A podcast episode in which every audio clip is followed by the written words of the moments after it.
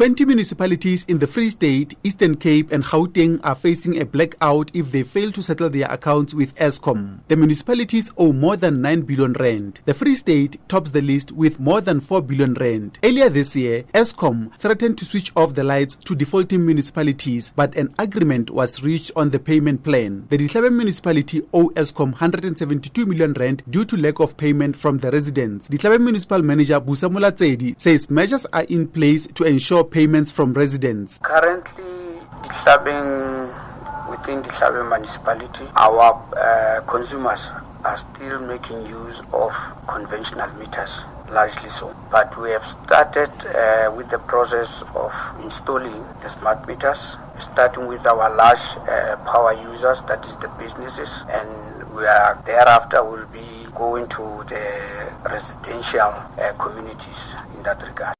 Provincial Treasury Department says eight municipalities in the province have signed a payment plan with Eskom. However, this does not include Maluti-a-Phofung, which has declared a dispute with the power utility. Head of the department, Godfrey Mahlatsi, explains. We've got four municipalities, unfortunately, at this stage that are not paying, and uh, those municipalities include Maluti-a-Phofung. However, we, we must also take it into account that uh, already the Maluti-a-Phofung municipality had uh, entered into a legal dispute with Eskom, and uh, the case as it is, it's still sub judice. Eskom says they are still in contact with all the municipalities with regard to payment of their accounts. I'm Ishmael Mudiba in Bloemfontein.